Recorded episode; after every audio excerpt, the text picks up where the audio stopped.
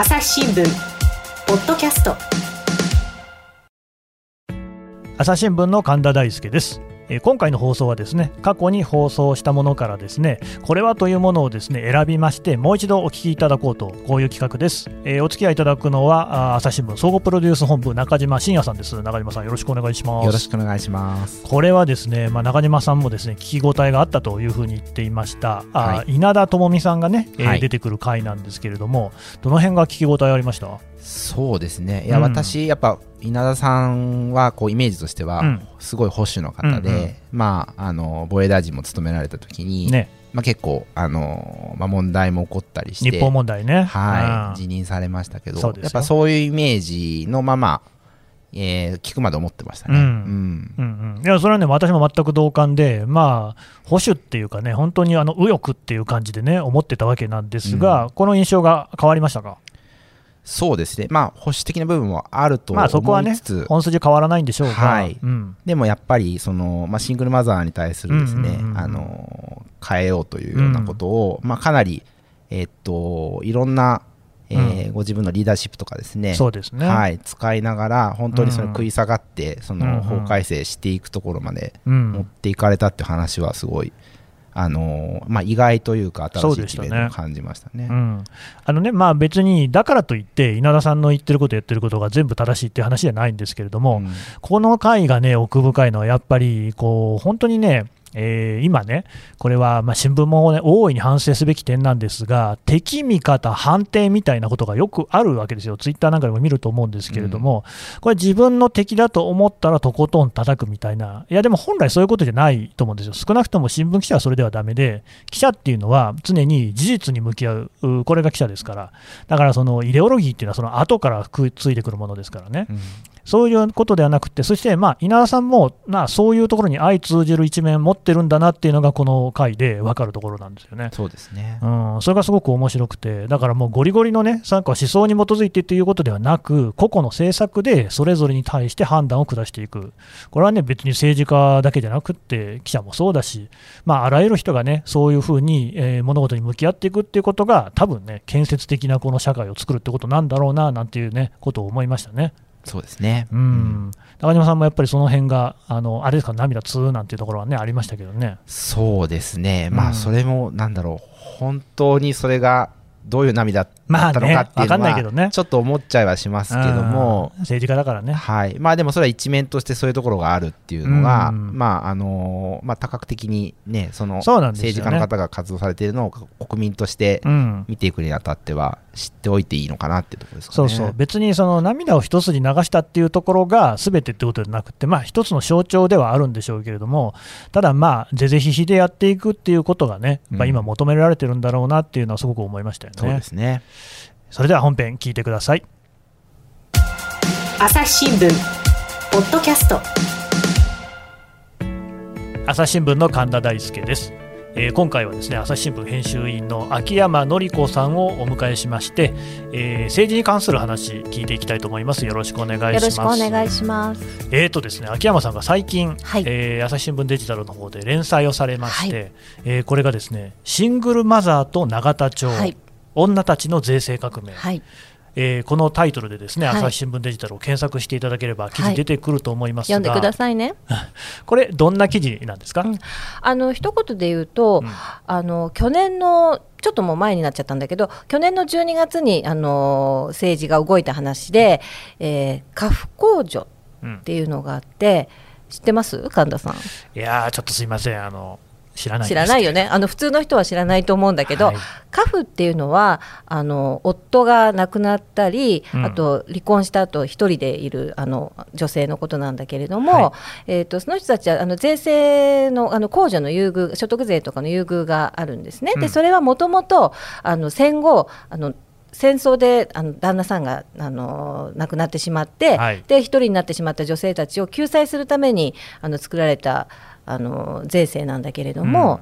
そこでその同じようにそのあの一人で、えーそのいいるんだけれどもそこから救済されなかった女性たちっていうのが、まあ、男性もそうなんだけれどもそれがあの結婚しないシングルマザー、まあ、未婚の家父だったんですよね。でそれをずっとそのあの差別されてるのはおかしいんじゃないかっていうふうに声を上げてるその市民団体の人なんかがいたんだけれども、うん。なかなかそれがその政権あの政治の中枢にまで届かなくて声が届かなくて、まあ、ずっと彼の彼女たちは細々と運動していたんだけれどもそれが昨年あのついに実現したんですね、うん。未婚の家父控除っていうのが。うんそれをなんで実現したのかっていうのをその実際に運動していたあの現場の女性たちから、うん。あるいはそれをどうやってその政権の中枢に声を届けて政策を変えたのかっていうのが、うん。実はこれが面白いのがですね自民党の女性の国会議員たちが中心になって動かしたんですね。うん。ででまあ、もちろんそれを動かすためにはあの政策決定の当事者であるあの財務省の人とかあとは自民党のその政策を決めているあの、まあ、偉いおじ様たちがいるんだけれどもその男性たちがどういうふうに動いたのかっていうのをあの追った、まあ、ドキュメンタリーみたいな話です。うんこれがですね、はい面白いんですよ、本当に。ありがとうございます。いやいや、ね、先輩記者にこういうこと言うのもなんですが、実際にね、あのまあ、なんか宣伝めいちゃいますけれども、本当に読んでほしいんで、もう一回言いますけれども、シングルマザーと永田町、ね、これで検索すれば出てくるとお思います。願いします。えーでですね、このまた記事にはたくさんの人、はい。特に女性が多いんですけども、たくさんの政治家、女性政治家や、はい。まあ、女性の人たちが出てくるんですが、この顔ぶれがですねなかなかその朝日新聞の記事ではあんまり見たことない感じ意外でしょ？なんですよ。で、これはどういう意味かっていうと、例えばあ杉田水脈さはい。んが出てくるんですよね、うんあの水脈って書いて水脈さんですよ。これなかなか朝日新聞出てこない。いやとか朝日新聞の批判の筆頭ですからね。そうん。ん。でもその杉田さんにも取材してる、はい。であの稲田朋美さん、はい。で稲田朋美さんも、まあ、別に新聞にはそれもちろん大臣も経験してるし、ええ。出てくるんですが、はただその、こういう取り上げられ方をするのが意外、意外というのは、やっぱりシングルマザーの問題っていうのは、、はい。わゆるその伝統的なあのはい。家庭観、はい。価値観、はい。家というものの在り方、はというものとは、はい。まあ相反する。はい。そして自民党というのは、はい。やっぱりどちらかといえばそういうことに関しては、はい。極めて保守的な考えの人が多く、はい稲田朋美さんといえばですね、やはりそういう保守的な方の、まあ、いわば筆頭格じゃなかろうかと。ね。伝統と創造の会とか作ってたしね、ところが、うん。このシングルマザーの件に関しては、はそのまさに自分がこう先頭に立つぐらいの勢いで頑張ったっていう、もう勢いというか先頭に立って立たんですよ。。うん。しかもあのあの今シングルマザーって言ったけどそこにまたもう一つつきますからね。未婚のシングルマザーだから。婚のね、そうそう、うん。だからそれはもう、一切その伝統的なこう価値観と違うじゃまあ、ないですか。従来のその自民党的なその伝統的家族観から言ったら全くこう範囲外の人たちですよね。うん何が起きてるんですかね、これ？いやこれがだからな何が起きたのかなと思ってこう私が取材を始めたんですようんうんね。そしたらいろんな意外なことがあって、うんでそれがまあ雪崩のようにこう物事を、まあ、ドミノっていう言葉をそこで使ったんですけど、うんど物事を動かしていったっていうことなんです。うんあのー秋山さんは稲田さんっていうのは前から知ってるんですか、まあ、もちろんほらあの政治家の一人だしすごく有有名だし、あの小泉チルドレン、ね、でとして当選してその後はい。安倍さんにすごい可愛がられてっていう,、そうですね。そういう意味ではもちろん知ってましたけど取材をきちんとしたのはなかったんですよ。うん。であんまりね、まあ、こう言ったらなんなんだけど取材ししたいって思思わないっていうと、まあ、しあの記者失格なんだけれども、はい。まあ、私あの女性記者であのまあ政治の世界ってあの政治家にも女性が少ないんだけれども記者にも女性が少ないし、やっぱりだから女性がもっと政治の世界に増えるといいなと思って女性の政治家はできるだけ取材するようにしてるんですね。なるほど。でなんだけど彼女はねやっぱり稲田さんはあんまり行きたいって思えなかったんですよね正直ね。うんというのはなんか、まあ、もちろんそのすごくこう、まあ、保守的というか右翼というか、うん。みたいなイメージがあったし、まあ、実際伝統の創造会とかやってたしその安倍さんに可愛がられててなんかそのあのこういわゆるそういう女性のこと名誉男性って言ったりするけれども、ね。その力のある男性に可愛がられて引っ張り上げられている女性みたいに見えてたから、だからあんまりなんか、うん、この人どうなのかなっていう私にも先入観があって、うんうん。あの取材したことなかったんですけど今回初めてちゃんと取材してすごく印象が変わりましたね。どういうふうに変わりました？いやもうね全く変わりましたよね、まあ、まず彼女の考え方そのもの、まあ、私が私の思い込みもあったし彼女自身が今すごい大変身中なんだと思います。大変身中、うん。どういうふうに変身しようとしてるんですか？あのね、あの私あの彼女に会いに行ってやっぱりはい。さっき神田さんがおっしゃったような、その伝統的家族観に反するようなことをねどうして彼女がやったのかってやっぱりものすごい最大の疑問でしょ、うんだからあのもうあの私一応記者としてね聞きにくいことは最初に聞くっていうのをこういつも心情にしてるんだけどだから彼女が時間取ってくれてあの相対した時にあのちょっと最初からねあの失礼かもしれないんだけれど私すごく聞きたいことがあって今日は最大の聞きたいこと聞きたいことは。えっと、穴田さんあなたはねその伝統的家族観の持ち主とね思われて出ましたよねと、うんうん。まあ、てか実際そうでしたよね。はい。でこの未婚のシングルマザーを支援するっていうのはその伝統的家族観に反するんじゃないですか？ってうん言ったらねあのこれここから先はその記事にあの書かなかったけど彼女は一瞬黙ってね涙をポロって流したんですよ。えでびっくりしちゃってね、はい。ででどうな何が起きたんだろうと思って聞いてたら、うん。それは？って言ってちょっとしばらく黙ってあの私はねって言って彼女が話したりしてそのえー防衛大臣をした時にあのすごく批判されてうん辞めて、すごく辛くてあの苦しくてものすごく悩んだんです。うんうんであのその時にいろんなことを反省して考えてねでやっぱあの初めてその自分がこの日の当たるところじゃないところに追いやられてやっぱこの差別されてる人とか、うん苦しい立場にある人とかやっぱ辛い立場にある人のことをすごく考えるようになって、うんそういう差別されるとかっていうことが許せなくなったんですって言ってたんですよ。よでだから私変わったと思います。らでもじゃあねそういうふうにそういうあなたに対してね、うん。その今までそのそれまでのその伝統的家族観をあの守っていたそれを大事にしていた稲田さんを支持してきた人たちっていうのがいるわけじゃないですか。うん。でそういう人たちからあの批判されるんじゃないですか？そうですね。裏切り者って言われるでしょう、うん。って言ったらあそれはありますと。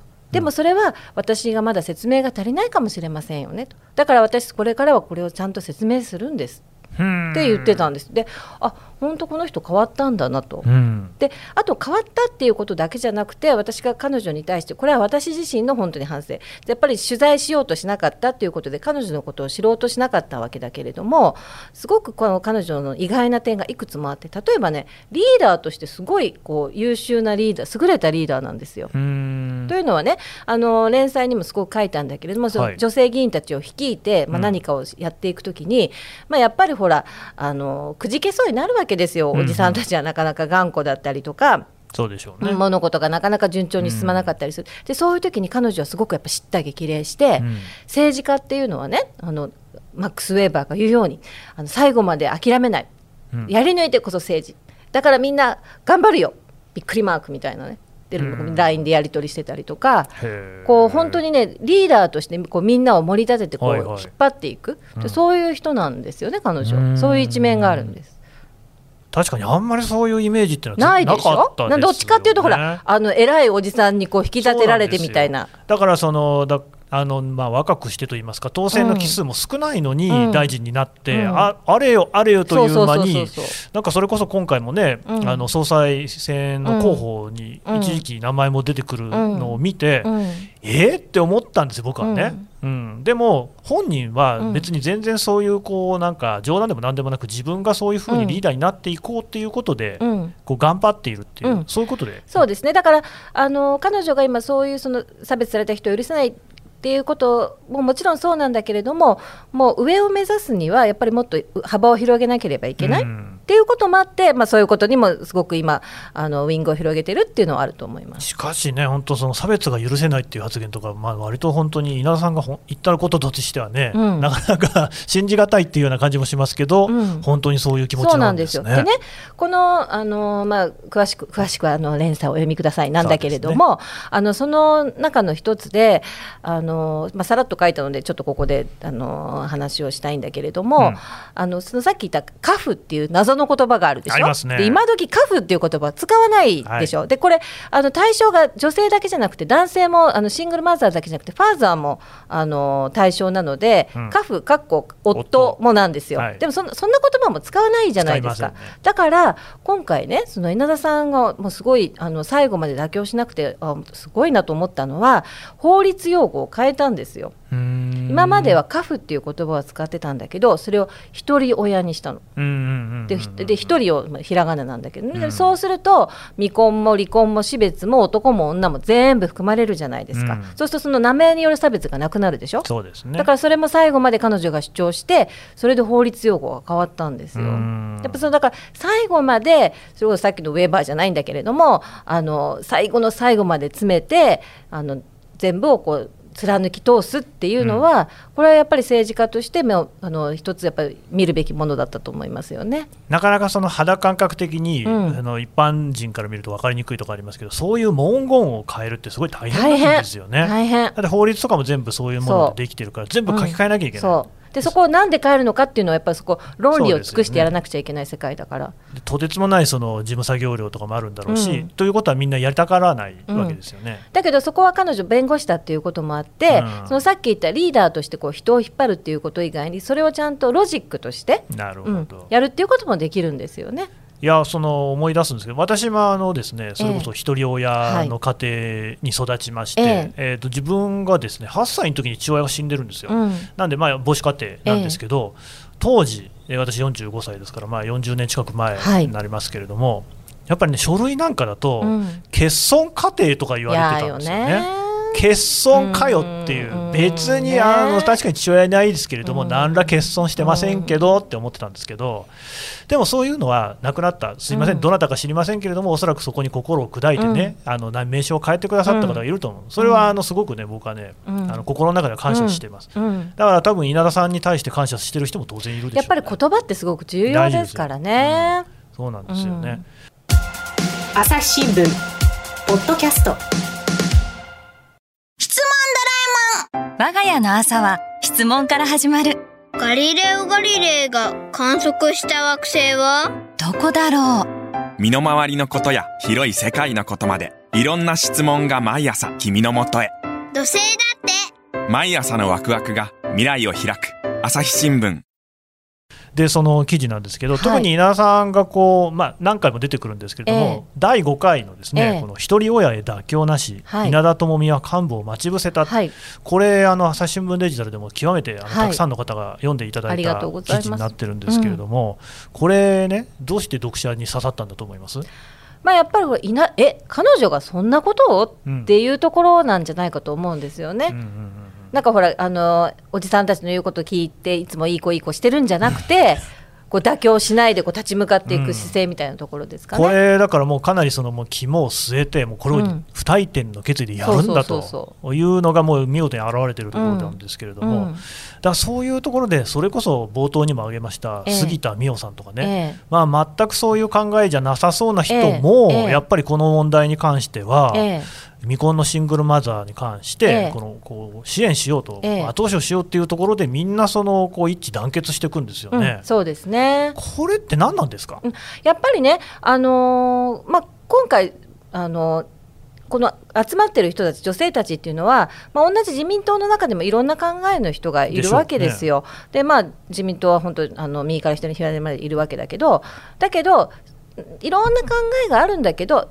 ただ一点、その未婚のシングルマザーを差別するのはよくないよねと、うん。その一点だけは同じなんですよ。うん。でそれは市民団体の人も一緒。うん。でそのすあの杉田さんも稲田さんもみんな一緒。だでもそれその他は違いでもここで必要なのはその一点を政策を変えることだからそれがいの一致すればいいわけであってね、うん。でそれでそこのそこの一点を見出して変えていこうっていう、うん。そういう話です。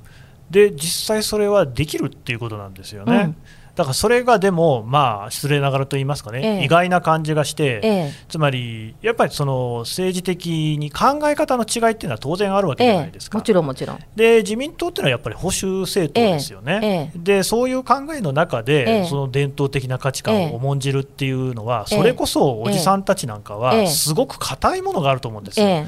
それを変えるのってすごいエネルギーもいるし、うん。大変なことじゃないですか、これを見事にこうやってのけたっていうのは、ええ。単にその、まあまあ、ロジックも当然あったんでしょうけれども、単にその、ねえシングルマザーの問題になんとかしたいみたいなことだけでは、ええ。やっぱりどうにもならない部分があるんじゃないですかね。だからやっぱりそこは彼女たちはまあいろんな手を使うわけですよね。うん。でそのあの幹部を待ち伏せたっていうふうにあるんだけれども、ん。なかなかその、まあ、あの税制っていうのは、まあ、なかなかこういう仕組み自体がどうやって税制が決まるかっていう仕組み自体が国民に見えないんだけれども、自民党の税制調査会っていうところ機関があって、まあ、そこでこう税制を決めていくっていうふうな仕組みになっているんだけれどもでそこのとにかく幹部の人たちが納得しないと変わらない。で今までずっとそこは納得しなかったから変わらなかったわけだけれどもで今回も、えーあの納得あの変えようってしてくれる人は、まあ、すわずかながらいたんだけれども、まあ、でもそうじゃない人たちがいる、うん。で稲田さんはでもそこを説得しないとどうしようもないから、うん。まあ、説得しようと思って会ってもらおうと思ってアポを取るわけですよね、うんうん。だけど取ってくれない、うん。逃げられちゃう、うん。じゃあどうするかって言ったら向こうが会ってくれないんだったらこっちから会いに行こうっていうんで、えーと会合の時間と場所を割り出して、うん。そこの前部屋の前で待ち伏せして、で直撃するっていうね。そこまでやるんですそね。こまでやる。先生、すいません。